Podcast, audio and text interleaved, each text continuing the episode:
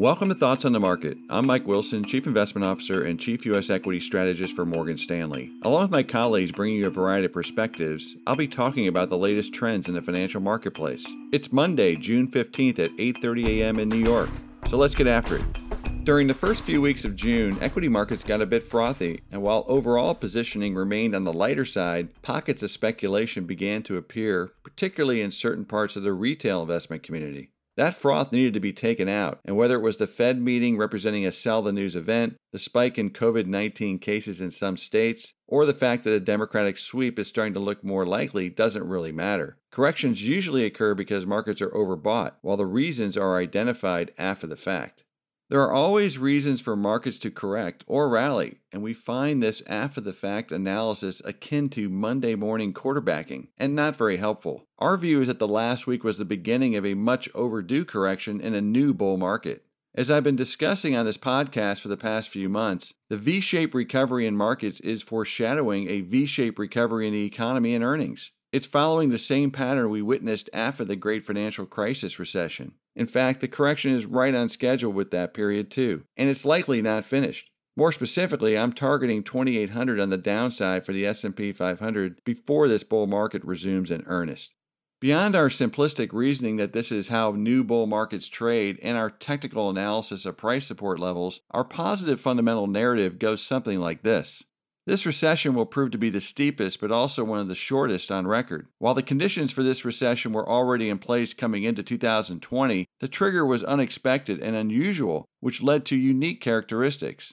First, the severity of the recession was man made due to the decision to lock down the economy. Second, policymakers enacted unprecedented monetary and fiscal stimulus that may prove to be too much in the context of an economy that reopens faster and more durably than expected. Third, the fiscal stimulus is directed right at the consumer and small businesses, which have a greater propensity to spend it in the real economy, which means the velocity of money may not collapse this time as the money supply expands. This all argues for a weaker US dollar, higher inflation, and nominal GDP.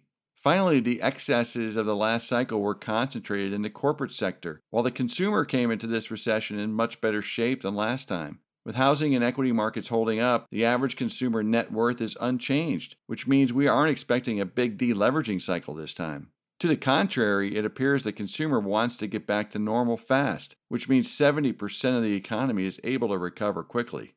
Today, we published our mid year outlook for both the economy and markets for the next 12 months. For U.S. equity markets specifically, our June 2021 base case price target for the S&P 500 is now 3350, with a bull and bear case target of 3700 and 2900 respectively. Much of the increase is simply moving forward in time, assuming the economic and earnings recovery progresses without a relapse or double dip. Our assumption on valuation is for earnings multiples to contract from current levels, which are high because earnings estimates are at the trough of the cycle. We continue to favor a barbell approach for equity portfolios, focusing on reasonably priced high quality growth stocks paired off with lower quality cyclicals that we think will make it through this very steep but relatively quick recession. That strategy has been working well since the March lows, and we expect it to continue.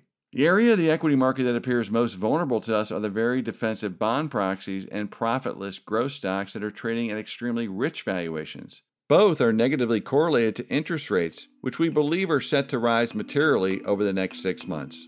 Thanks for listening. If you enjoy Thoughts on the Market, please take a moment to rate and review us on the Apple Podcast app. It helps more people to find the show. The preceding content is informational only and based on information available when created. It is not an offer or a solicitation, nor is it tax or legal advice. It does not consider your financial circumstances and objectives and may not be suitable for you.